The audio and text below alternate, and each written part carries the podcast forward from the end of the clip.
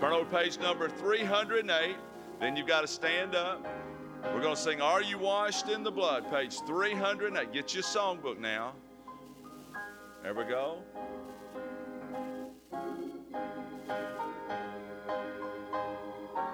On the first now.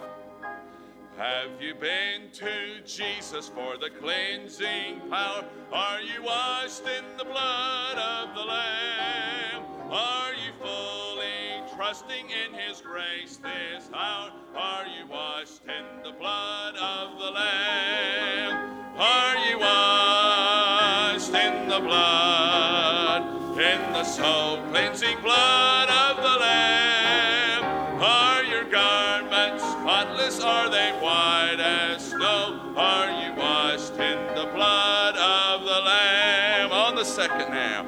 Are you walking daily by the Savior's side? Are you washed in the blood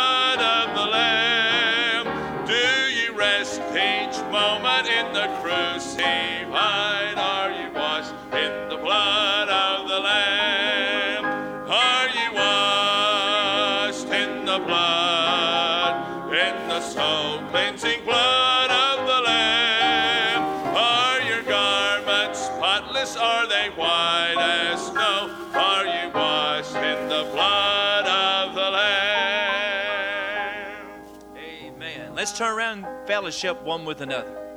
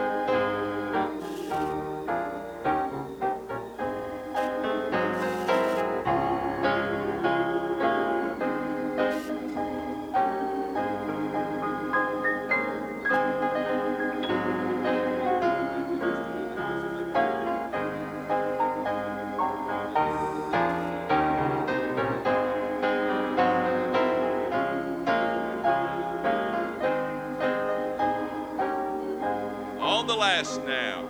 Lay aside the garments that are stained with sin. Oh, be washed in the blood of the Lamb.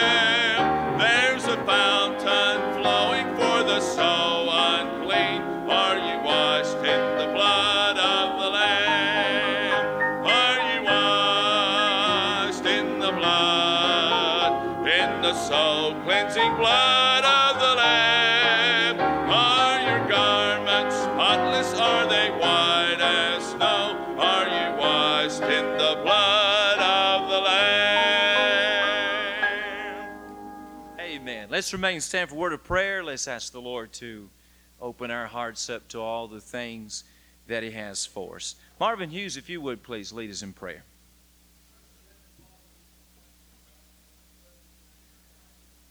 Yes, yes, Lord.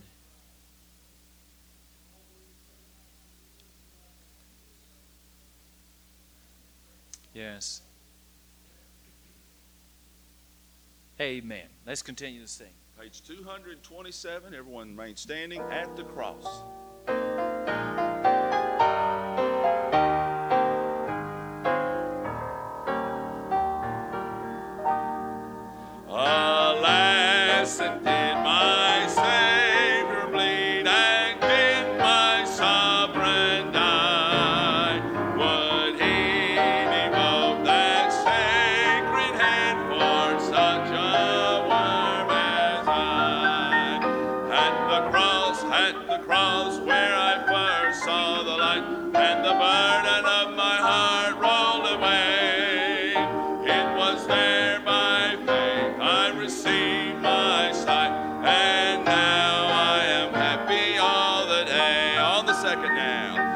Now,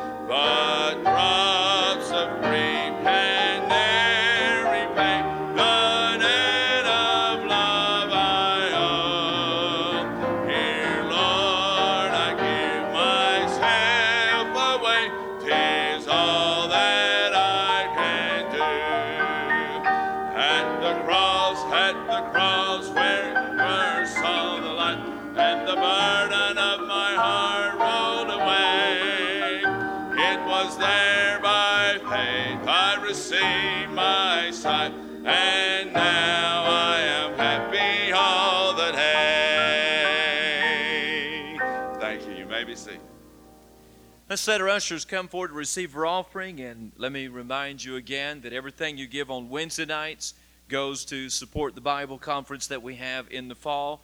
So let me encourage you to give, and your giving helps us to bring others in and help them to be able to come in for the week.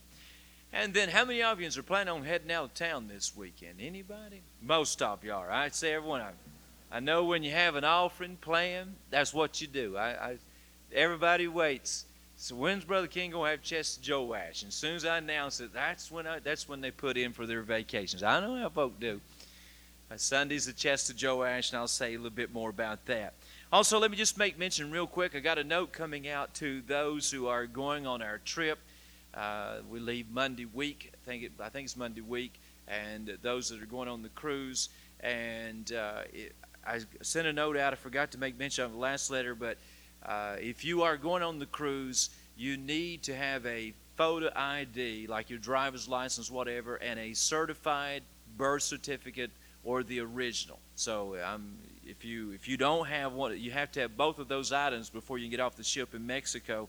And so if you don't have those, I'm giving you a little notice so you can work on getting those. But you, if, if you got a passport, problem solved. But if you don't have a passport, you'll need a uh, state driver's license or a state approved uh, photo ID, which is driver's license, whatever there, and um, you will need your birth certificate. It has to be the original or a certified copy of it. So if you don't have those, uh, go to work on those so you can have those so you can get off the ship. I'd hate for you to have to stay on ship all day and suffer and have to eat all that food and everything like that. So you want to be able to get off the ship in the Cozumel, but you have to have those two items to get off. So uh, work on those things. Let's pray now, and you give tonight, and the Lord will honor you for your giving. Father, we thank you for the privilege of being able to give to you. We thank you for what you're doing, and we continue to look to you now that you will continue to glorify yourself in all that is being done. Bless the service now and open our hearts to what you have for us in this service. In Jesus' name, amen.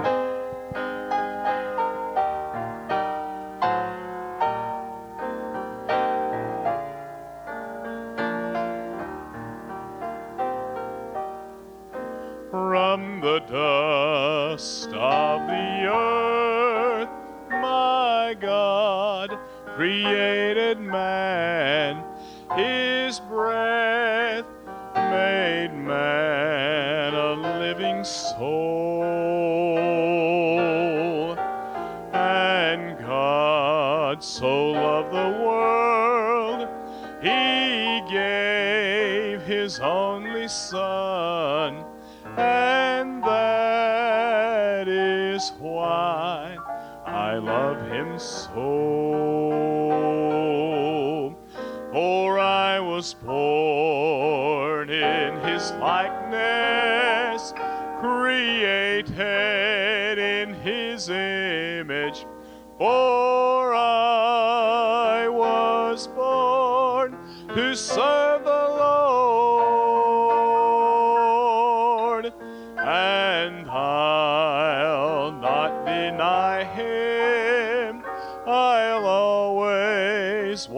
beside Him, for I was born to serve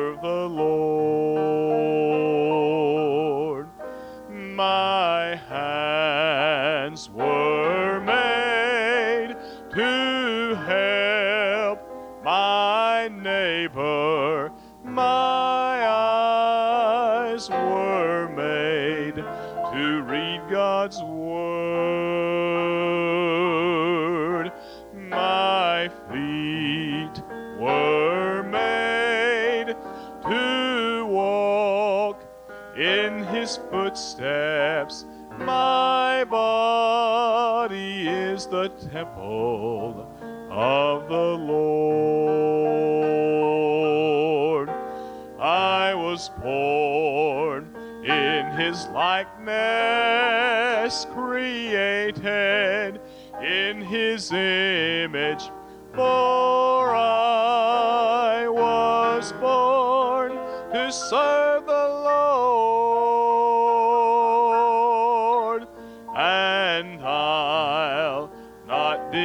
Deny him. I'll always walk beside him, for I was born to serve the Lord.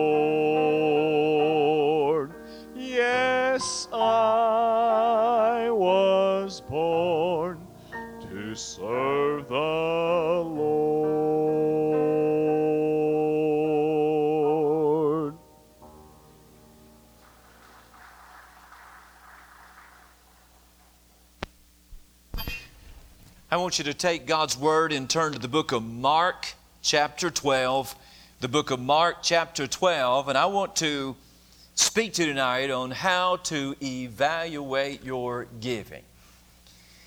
I know a lot of times folks say that's all that preacher ever does is preach on giving.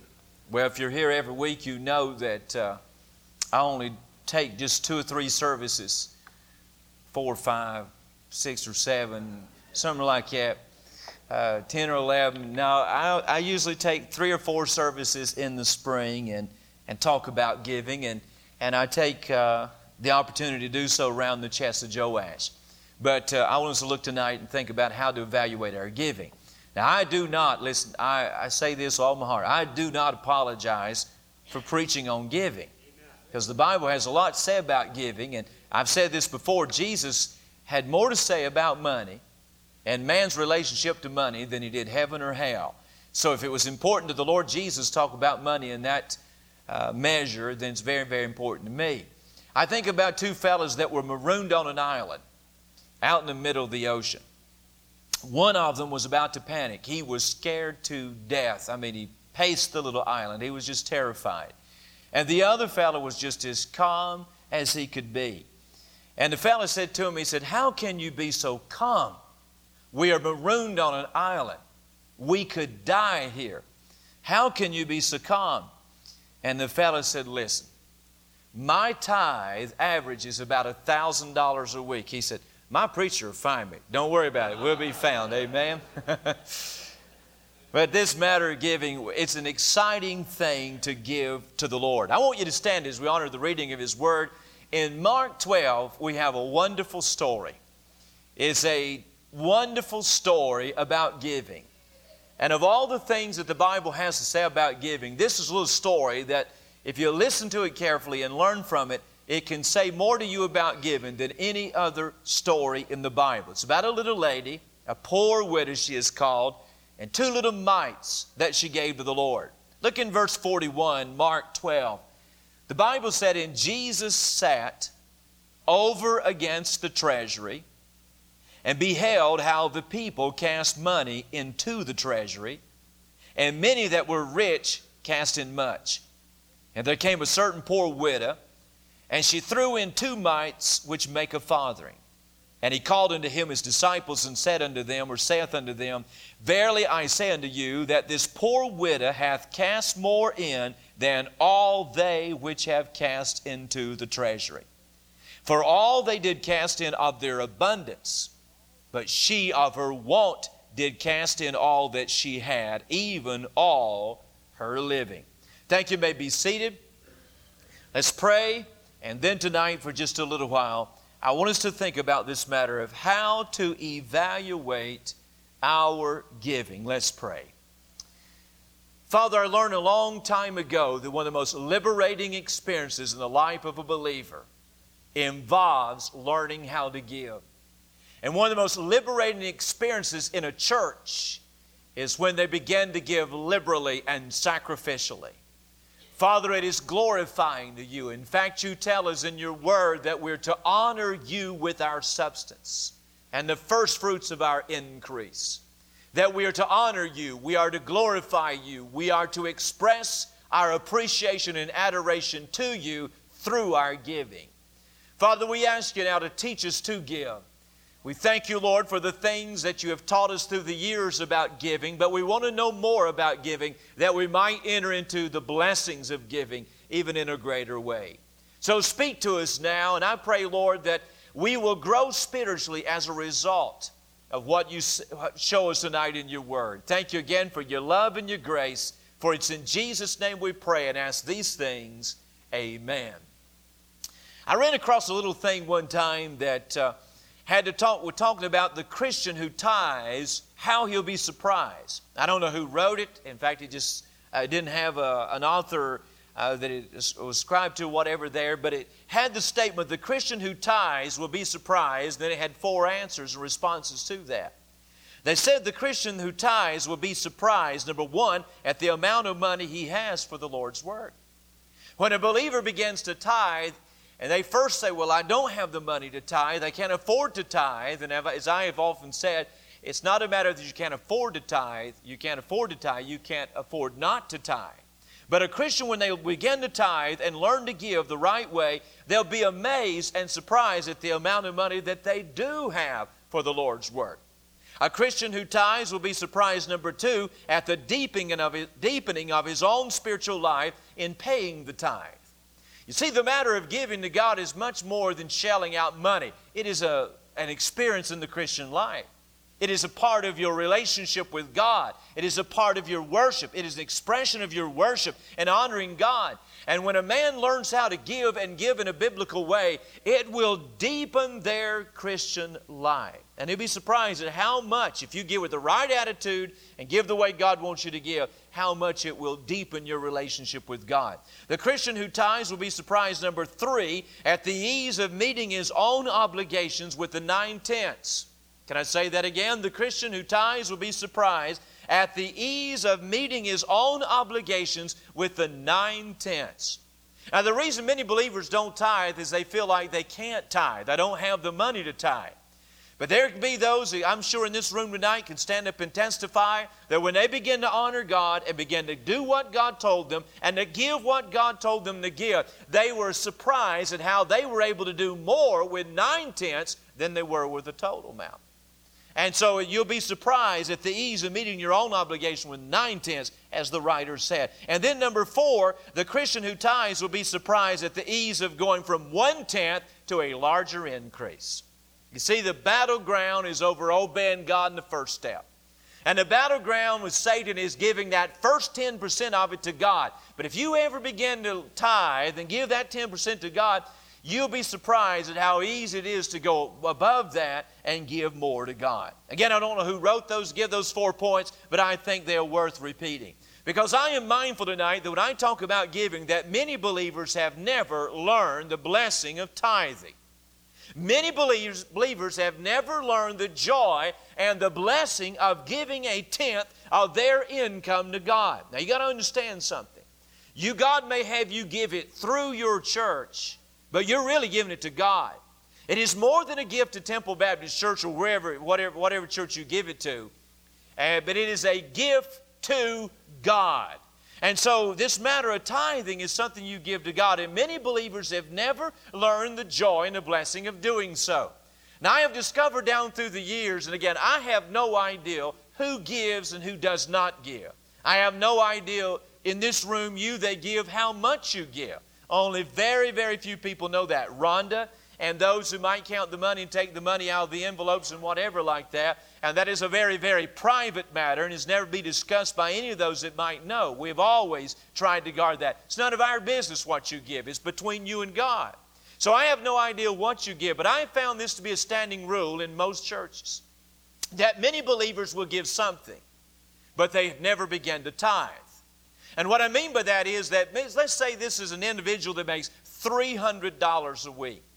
And what they'll do on Sunday, if you were to give a tithe of $300, that would be $30, right? That's an easy figure. If you make $300, then a tithe of that would be $30. But here's what many believers do, if not the majority of believers. They make $300 a week, but they'll probably put $20 in the offering plate. Now, what they have done is they have given something, but they have not tithed. They have given an amount to God, but they have not obeyed God. Because tithing is a tenth of your income, not 9%, not 5%, not 2 point some percent as the average is across the nation, but tithing is, and when you begin to tithe, you give that which God commands you to give, and that is a tenth of your income. And many believers have never learned the blessing of tithing. They give something, but they've never learned the blessing of tithing. And furthermore, the majority of believers not only many, but the majority of believers, in my opinion, have never learned the blessing of giving both a tithe and an offering to God. Now, there may be, when you talk about tithing, there may be some and many that have learned to tithe and very faithful, and I'm sure there's a large number of our congregation that is very faithful in their tithing. That is obvious by what comes in here and what you're enabling us to do here. That's obvious. But I am sure that a majority in any church you would go into have never learned the blessing of giving both a tithe and an offering to God. The Bible talks about Malachi is one example. Bring your tithes and offerings to God. You see, back in the Old Testament, God gave a measuring stick for giving. God gave us somewhat of a guide for giving. I want you to understand something. Tithe was never a final amount. A tithe was set up by God to give you a standard whereby to base your giving and judge your giving. A tithe, the tenth of your income, was to be like a guide, a ruler, a measuring stick to what you give. You are to give a tithe to God, and that which belongs to God, it all belongs to God, but there's that part that God asks for you to give out of that which is, is His, and that's a tithe. But He also wants you to go over and above your tithe and give an offering to God. Now, I would say the majority in this room tonight have learned the blessing of tithing. But I would say many in this room tonight have never learned the blessing of giving both a tithe and an offering to God. And I say in this room, that is usually the, uh, the average anywhere you would go here, anywhere else. Big churches, little churches, that is usually the general rule. But I want to say to you tonight that blessing is not a burden, that giving is not a burden, giving is a blessing. Like Jimmy Carter, President Carter one time said, when it comes to giving, some people stop at nothing. And that's about the truth. Get an, get an amen right there. And someone else said and made this statement. I say all that I say this to bring you to our story here that talks about the evaluation or how to properly evaluate our giving. Learning the blessing of tithing, learning the blessing, the double blessing of both tithing and giving an offering to God. And here's a wonderful story that illustrates that and tells us how to evaluate our giving. Someone said that the best thing that the government could do for churches is to stop printing $1 bills. Can I get an amen right there? But I want to say tonight that it's very possible that Sunday morning or Sunday night or whenever we receive an offering, that a dollar bill may be the biggest gift given in that service. Again, someone made, a, made the humorous statement that the best thing the government could do for churches is to stop printing $1 bills, and I understand that statement, but it is very possible that an offering could be received here on the Lord's Day or even Wednesday night or any other time, and a dollar bill may be given, and it may be the biggest offering given in that, biggest contribution made in that service that night. Not in terms of how much it is worth, but in terms of who give it and why they give it. Look at the story. Let me give you three things about it. Are you with me tonight? Say amen. How many of you like for me to preach on giving? Say amen. All right. Rest of you get right after service. All right. Number one, let me give you three things from the story. I want you to notice Mark 12 and notice first of all where Jesus sat. Notice where Jesus sat. Verse 41, the Bible said Jesus sat over against the treasury. Now, when you read that statement there, we learn where Jesus was at. For one thing, he was at the temple. The treasury was located in the temple. So here it is, Passover season, and the city of Jerusalem is full of people coming from all over the uh, land of Israel to come to this holy day, this festival day to, uh, for Passover. And so the temple area is very, very full, full. And Jesus is among those that comes to the temple to worship on Passover day. He is at the temple, but he's against the treasury or near the treasury. For verse 41 said, Jesus sat over against the treasury, or to put it another way, Jesus sat by the treasury. Now, what is the treasury? He's at the temple.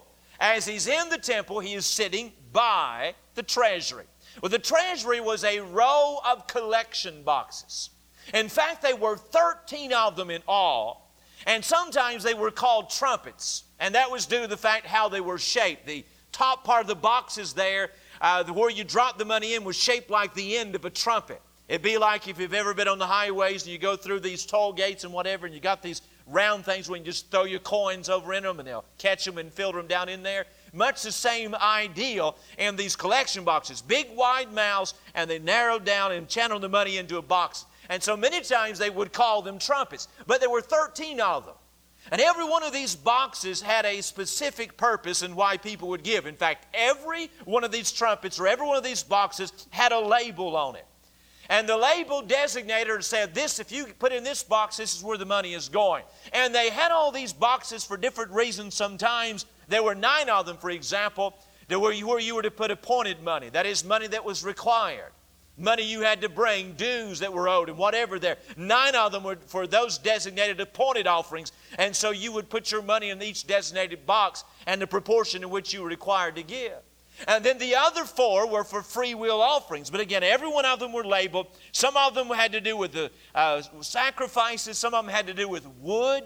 You give money to buy wood in order to have the sacrifices. Some of them you would put money in for incense. Some of you put money in for the maintenance of the temple, for the decoration of the temple. Some of them you'd put money in for the burnt offerings to buy the sheep, to buy the oxen, whatever there. But everyone of them were designated. Just like some of our Sunday school classes got the little baskets that pass around on Sunday morning, and you have about seven, eight baskets come by you on Sunday morning. One says flower fund, and uh, that's F L O W E R. And the next one comes by Flower Fund, F L O U R. And you've got uh, Mission Fund, you got all these different baskets that go by. Same way. You come by, you would come by these collection boxes, and you would drop money in where you were supposed to drop money in, and then in the other four boxes, if you had extra money was going to give a free will offering, you would drop them in. That was the treasury. And that's where Jesus is sitting in the story. That's the background of the story, where Jesus sat. But look at the second thing in the story. Notice whom Jesus saw. You not only see where he sat in verse 41, but you also see whom he saw. For the Bible said in verse 41, and Jesus sat over against the treasury and beheld how the people cast money into the treasury, and many that were rich cast in much. You see the word beheld there in verse 41? It is a word that speaks of more than just a casual glance. It's not like Jesus walked into the uh, uh, outer court here, the women's court. That's where these trumpets were, these collection boxes were. And many believe he was probably sitting in the gate called Beautiful. And he's sitting there and he's watching and looking at the people as they drop their money in. And it's more than him just sitting there and just kind of scanning the outer court, the women's court, and just happen to notice them. No, the idea behind the word beheld that is used here is that he watched them intensely. That he was very, very interested in what they were doing. It is a word that describes to look with interest, to look with perception. We might say to scrutinize. So it's not a casual glance, but Jesus sat there. How long he sat there, I don't know, but with great interest, he watched the people and their giving.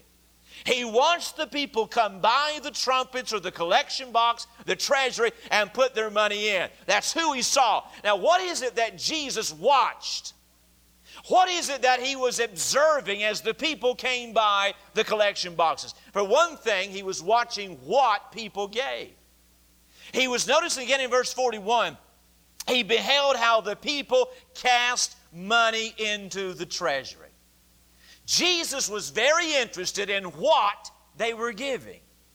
In fact, he talks about what they gave and different ones. And the giving on that day went from one end of the spectrum to the other. There were many that came by, as we read in the text here, that cast much into the treasure. They gave a large gift on that day.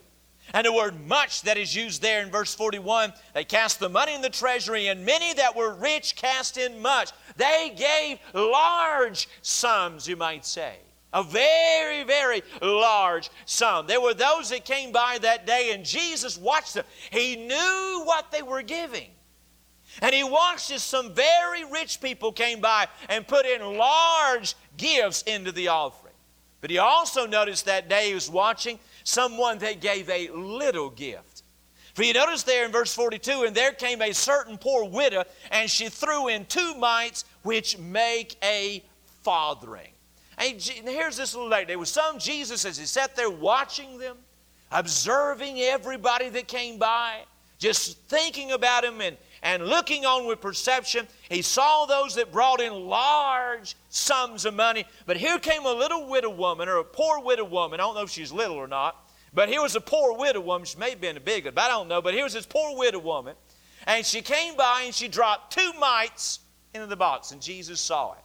Now, that was a little offering. For example, two mites, the word that it comes from, the coin those days was called a lepton. A lepton, she dropped in two leptons, you might say, or two mites.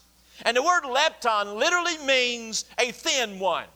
In fact, we get our word leaf like a leaf off a tree. We get our word leaf from the word that is translated mite, lepton, leaf, and something that is very, very thin. And it was called a lepton in that day because it was the thinnest of all the coins that existed. Not only was it the thinnest of all the coins that existed, it was the smallest of all the coins. Not only just small in size, but small in value. In fact, it tells us there in verse 42 she threw in two mites, and two mites make a farthing. Hendriksen, in his commentary, said it's almost impossible to compare currency in those days with currency today. But he said, to the best of what he could understand, that a farthing in those days would be equivalent to a quarter of a penny in our day. A quarter of a penny, not a penny. Now think about it. here's a woman now coming by and she throws in two coins that makes up a quarter cent. So if it's a quarter of a penny, two mites, then she had two coins, and each of them is worth about an eighth of a cent. And that's the little gift that she brought in and she threw in that day. But here's the thing about it Jesus watched it all. He watched those that gave a large gift, and He watched those that gave a little gift. I want to say to you tonight God still watches our giving. God watches what we give to Him. On Sunday, in fact, when we put our money in just a moment ago, when Bobby walked over here and I dropped my offering in there, God saw that. And God watched what I gave tonight. And God watched what you gave tonight. He watches our giving. I may never know, as I said a moment ago, what you give. But I want you to know something. God knows exactly what you give. Amen? Are you sick? Are you, are you still with me tonight? Stay, stay with me. But he, he noticed Jesus, Jesus watched what the people gave. He is always, God is always interested in our money. Don't forget that. Remember, when you write your check out on Sunday, God's watching. Not this Sunday, but any Sunday. Whenever you write your check out or whatever you do, take it out of your billfold. If you put it in cash, it don't make a bit of difference. We take cash, and we even run checks through twice, but we'll take it all. And whatever you give, God watches. He is always interested in our money. But there's something else Jesus saw. He not only saw what the people gave, but he noticed he also saw why the people gave. For you notice there, verse 41 again. Look at it closely. Jesus sat over against the treasury and beheld how the people gave. How the people gave. And the word that he used there is a word that not only describes the method, but it is a word that would be descriptive of why they give it. Not only the method in which they gave, but what was behind the method in giving, what was driving them to give. For example, in those days, people, a lot of times, when they made their contributions in these trumpets, for example, you see, they said, notice how Jesus described it, how the people cast money into the treasury. And the word cast that is used there means to hurl violently, to throw it intensely.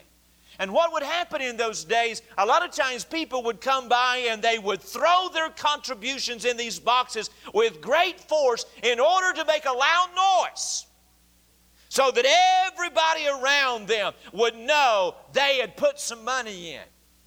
And the more coins, if they had a lot of coins, and they would come out, throw them into that trumpet, and you'd hear all those coins rattling around in that brass top. And they just stand there and look around like, look what I throwed in. In fact, Josephus, the noted Jewish historian, tells us that some of the Pharisees even hired trumpeters to come in before them and to begin to blow the trumpet to announce this fellow's about to give. So a lot of times they would come in and that's the way they would do their giving. And so Jesus was watching them, how they gave. They came in and they cast their money. They come in and threw their money in real hard so it would jingle, threw their money in real hard so everybody would hear. But in verse 42, there came a certain poor widow and she threw in. She didn't cast, she threw in. And the word that is used here means to be without violence. It'd be like she dropped it in. So here are these people passing by, throwing their money in hard so it'd make a noise so everybody know that they had given something. And here's a little widow. I can see her in my mind's eye. She kind of just walks out of the crowd, walks over and quickly drops in two little old mites, about a quarter of a cent, and she makes her way on, loses her way on in the crowd there. And Jesus, when he looked at it, he saw how they gave and what was driving them. Such as the folks, when they threw their money in and make noise, all they wanted to do was to be seen. You see, God is not only interested in our money, He's also interested in our motives. He not only is interested in what I give, but He's interested in why I give. What is behind my giving? Is it pride or is it praise? Do I give in order that somebody may brag on how much I give, or do I give that I may brag on Him that's given me all things? Do I give? Am I driven by the fact that I want to get attention or do I want to give affection?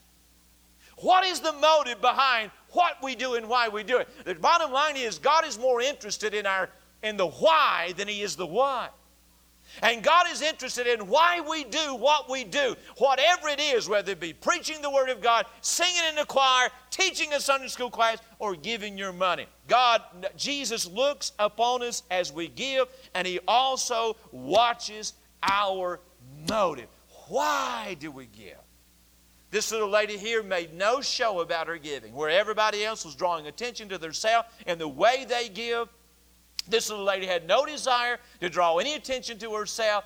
And I do not believe it was all just because she did not have money to give. Listen to me. A little lady that didn't have nothing but two mites left in her life to give it, uh, she wasn't embarrassed to give that. And I think is what she was given is driven by love. And so she didn't come up and make a show out of it. All that mattered to her was she is given to her God. And he was being glorified. That's whom Jesus saw. But look at the third and the final thing not only where Jesus sat by the treasury at the temple, and whom Jesus saw, but you also see what Jesus said. For you notice there beginning in verse 42. Jesus said over in verse 41 against the treasure, and there came a certain poor widow, and she threw in two mites, which make a farthing, and he called unto him his disciples, and saith unto them, Verily I say unto you. You see that phrase, verily I say unto you? Same thing as saying amen. Jesus said, Amen. This poor widow hath cast more in than all they which have cast into the treasury, for all they that did cast into their abundance, but she of her want did cast in all that she had, even all her living. He was sitting in the tre- at the temple by the treasury, watching what people gave, watching why they gave it, and then this little widow woman comes by and drops in two little coins, two little thin ones, about a quarter of a cent, and Jesus said, Amen. And he told his disciples, he said, This woman, and then he began to give us some instructions or some guidelines about our giving through the example of this woman. For one thing, notice how Jesus estimated her gift. Look at verse 43. What did he say about her gift? Now keep in mind, she dropped in a quarter of a cent. We don't even have a coin for that. She dropped in about a quarter of a cent to our day's currency. And Jesus, this is how he estimated. He said, Verily I say unto you that this poor widow hath cast more in than all they which have cast into the treasury. Jesus had just watched some of them come by and drop in bags of money. He'd saw some of them come in with boxes of money and pour it in there. But here's a little widow woman that drops in a quarter of a cent, and Jesus said, In my estimation, she's given a largest gift of the day. She has given more. You know why? Because it was not what she gave, but why she gave it. Now, the rich gave more, and that's what they should have done. The rich had more money, and the more money a person has, the more they ought to give to God. But she gave little, but in God's eyes, she gave more. She gave more. Let's say one man come in and he had a thousand dollars worth of coins and he poured those gold coins in. But here's a woman with a quarter of a cent, and Jesus said she gave more. That's the estimate that he put on her giving. But look at how he evaluated her gift in verse 44. Not only how he estimated, but how he evaluated. Verse 44, for all they for all they did cast in of their abundance, but she of her want did cast in all that she had, even all her living. You know what Jesus saw and what so impressed him that day and what impresses him about our giving? Now listen to me closely. Because you could take a day like this coming Sunday when we're asking people to give a big gift. And I would say that the majority in this room that really want to give something and would really give it and would give a large gift are usually the ones that don't have it. And there'll be people come here on Sunday morning and they won't have much to give. And they'll put it in, but they'll go home feeling bad because they only gave just a little amount of money. I want you to listen to me carefully. I want you to listen to me. In fact, I want you to listen to God. I want you to listen to what Jesus said in His Word. What impresses God is not the portion, but the proportion. Are you listening to me? Your giving is not evaluated based on the portion, but the proportion. Her giving was evaluated that day not by what she gave, but what she had left after she gave. Are you listening to me? The way God evaluates our giving, God is not interested. If somebody is able to give $100,000, that don't impress God. That don't impress God any more than somebody that's on a fixed income and all they have to their name is $10 and they give that $10 to God, that means as much to God and is even more in the sight of God than somebody that has the ability to give $100,000 out of their abundance. For you see, when God evaluates our giving, it is not based on. If He was to give a tithe of His $1,000, He would give $100. If He tithe, that'd leave him with $900 left. But on the other hand, here's an individual that makes $100 a week. And if they gave their tithe, they would give $10. But let's say this man makes $1,000 a week, he gives $100 of it in tithe. But here's somebody that makes $100 a week and they give $25 to God. They have $75 left. Now, that $25 is nothing compared to the $100. But when it comes to God and the way He evaluates money, that person that gave that $25 gave a whole lot more than the person that gave the $100 because of what is left. Are you listening to me? When it comes to the matter of giving, I, listen, I settled this years ago when I first got saved. I was a teenager when I started tithing. That has never been a problem. I settled that a long time ago. That what I do when it comes to the matter of tithe, I don't sit down at the week and say, and look at everything and say, I'm going to tithe if I am able to. No, it's, it's tithe first. And it's not a matter, I will tithe if I can tithe. No, I am going to tithe, and whatever else I do, I'll do if I can do. My tithe comes first. That's been a settled issue a long time ago. That's God's. I'm not going to get in trouble with God over that. And but uh, uh, but when it comes this matter of giving, this giving to God, when God looks at it, He looks at it by what is left. Out of what you have.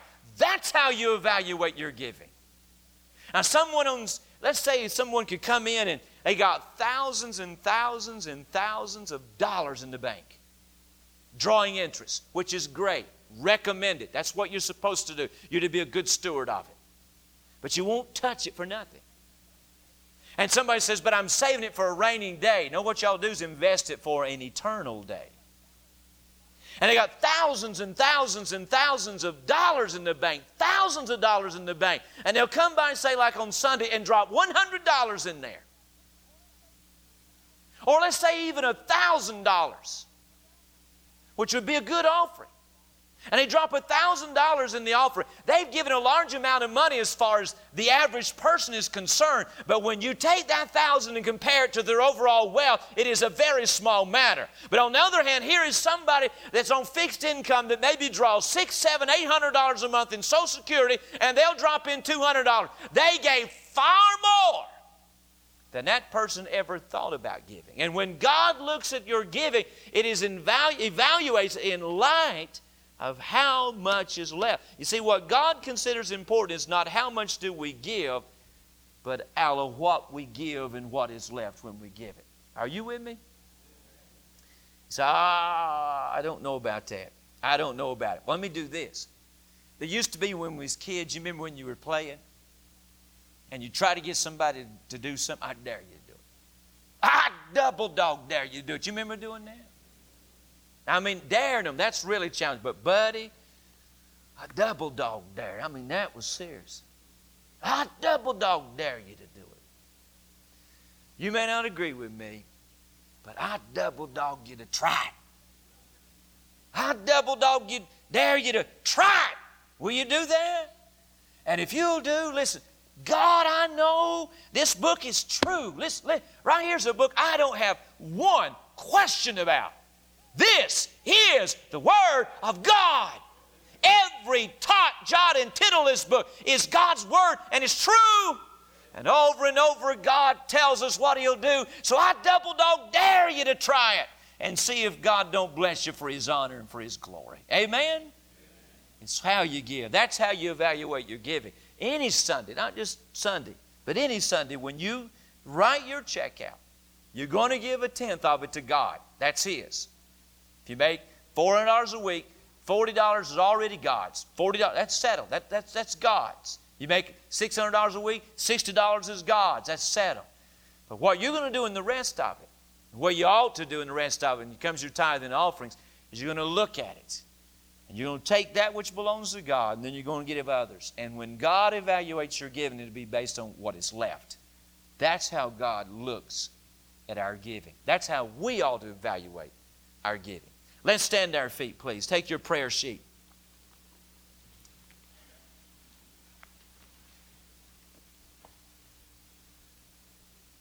Sunday is our Chester Joash offering. And as you know, it's the biggest need we've ever had. I think maybe the largest need that we ever had was when we did all the paving. The parking lot out here was like 50 some thousand dollars. Uh, plus everything. I think the need that time ran somewhere around fifty-six, fifty-seven thousand dollars. But uh, all of that came in at that particular time. I think that was the biggest need we had, and I think when we uh, worked in here and everything, I think we put about forty thousand in the fellowship hall over there was about forty thousand. This in the back last year somewhere was around 26, 27,000, I think, uh, maybe a little less than that and uh, different things. But this is by far the biggest because this is an actual addition to the building. This is where we go in the back and we extend the whole back part. And the picture back there really doesn't do it justice. Like all the brown all the woodwork around the building is going to be done in the white. And uh, a lot of things, it's not even reflected by that picture. That's just a computer image. That's not a uh, real picture. It's just a computer image, just kind of give you an idea. And when it all ties in, uh, is really going to look good. In the lobby, when you first walk in, all of that in the middle part will actually be glass. It'll be a cathedral ceiling like this in here going up. So when you walk in, it's all open.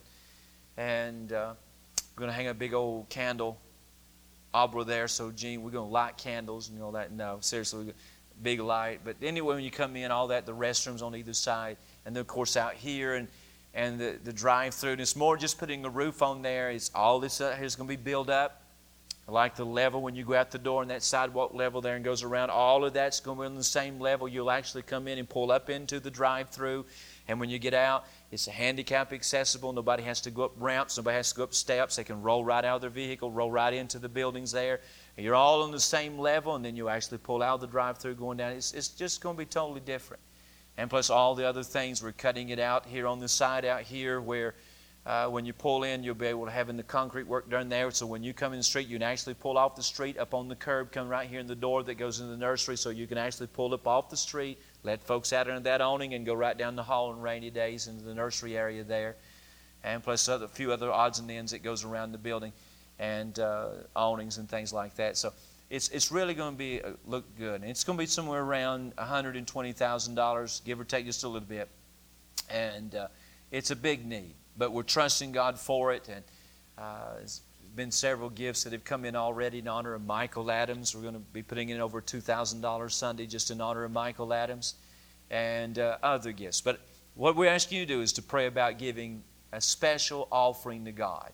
That's all we ask you to do, and all of it goes. It'll all be put into the building fund. We've already got the building fund set up. We've already made several thousand dollars deposits in the building fund. And all of that's going. And uh, we've been way ahead. And Chester Joash is not the only thing we're relying on for this, but we do want the biggest portion of the money to come in Sunday. So you pray about a very special gift. I'm really believing the Lord for something good Sunday, aren't you? Gee, I can tell it. I can tell it. Oh, I'm so excited. Oh, I'm so excited. But it is. It's going to be a great day. I want you to trust God. All I want you to do now, is all I want you to do is pray about it. Lord, God, what do you want me to give Sunday? And I thought about my giving, and I, I thought, I'm going to give everything I can Sunday. And I was thinking today, I'm not going to be able to give what I gave last year, but I'm going to give everything I can. But then I read this story to help me about my giving this time. And I'm going to give it Sunday, but over the next three months, I am going to give designate so much every week to the building fund until I give as much as I gave last year and over this course of this project and try to even do more.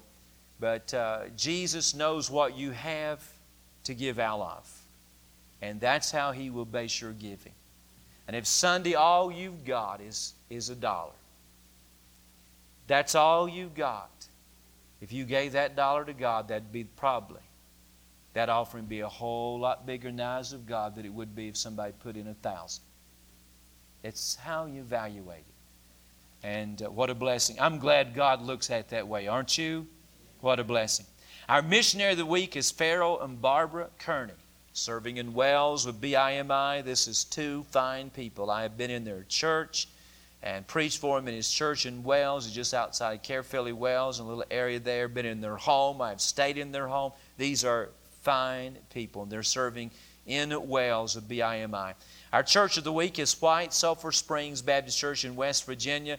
and Brother Lewis Brooks. This is where Brian is. This where Brian's at, Rhonda? I think that's this where Brian is this week. Brian's been preaching this week in West Virginia in revival. So let's remember Brian and be praying for him.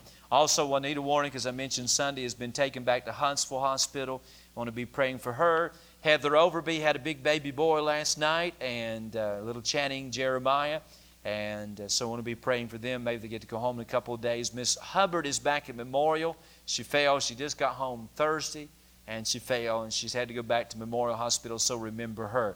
Also, put Tim, our oldest son, on your prayer list. He's been in Tri County all day long. He's uh, got a kidney stone, so he's really having a hard time. And uh, so, me and Tracy, we kind of gave him our own description of how they take care of it. So, he, I don't know, they let him go home. I don't know if he'll go back now anyway, but remember Tim and be praying for him. He is, he is really hurt and lift him up.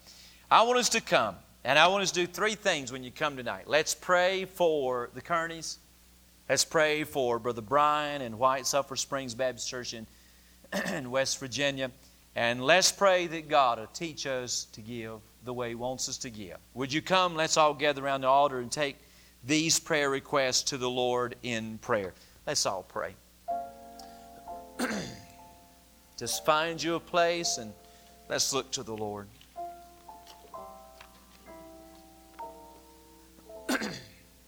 Our Father, in Jesus' name, as we gather tonight, your children, saved by grace, redeemed through the shed blood of the Lord Jesus, we come tonight to pray for our special requests. We pray for our missionary of the week. We pray for, for the Farrell and Barbara Kearney. How I thank you for those folks. What cherished friends they have been through the years. Thank you for the work you are doing with them and through them. Thank you, Lord, for what you've done in their life throughout the UK. Lord, in England, now in the country of Wales. Such a barren area, spiritually barren. God, touch the work. I see the people in my mind tonight. I see the building, the place. I hear them sing in my mind. I pray you bless them. God, watch over them and use them in a very special way. Do something in that country through the Kearneys. Pray, Brother Brian, we thank you for him. And I ask you, Lord, you'll use him this week in the meeting that he's in. Bless the church, White Springs, Sulphur Springs. I pray you bless it, Lord. And I pray you would touch there and give him a great week in the Lord. And then as he preaches on the Lord's day, I pray you bless him, touch him, and anoint him in a special way. And then, Father, take your word and work it into our hearts. And may we learn through the example of this poor widow woman, may we learn to give and how to evaluate our giving. And Lord, when we give to you week after week, may we evaluate our giving based on the principles that we learn from this widow woman.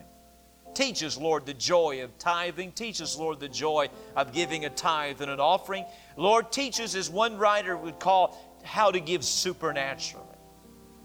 Bless us, Lord, on the Lord's day. You know our needs and the objectives, and I pray, God, that you'd amaze us all on the Lord's day and what you would do. I pray you touch hearts and bless the offering. We are your people. This is your work. And so we ask you to use us now, Lord, to meet the need. Channel through us what you want to do in this place on the Lord's day. May it be a miracle Sunday. May it be an amazing Sunday and what God will do. Lord, would it be a Sunday that you'll prove once again that you are a God that is able to do exceedingly abundantly above all that we ask or think according to the power that worketh in us. So touch it and glorify the name of Jesus Christ on the Lord's day. Bless all the things going on here. Thank you for this place. I pray you'd honor Jesus in it. Keep us true to your word. It's in Jesus' name we pray. Amen. Are you glad to be saved? Amen. Are you looking forward to giving a big offering on Sunday? I tell you, I'm glad my faith is not in you, or I'd be up the creek without a paddle. Amen. Now you're a blessing. I thank God for you. There's a lot of visitors here tonight. Speak to them. Let them know how glad we are to have them. You're dismissed. shake hands and fellowship. Any of you that are going on a trip have any question about what I said a while ago, see, see me before you leave.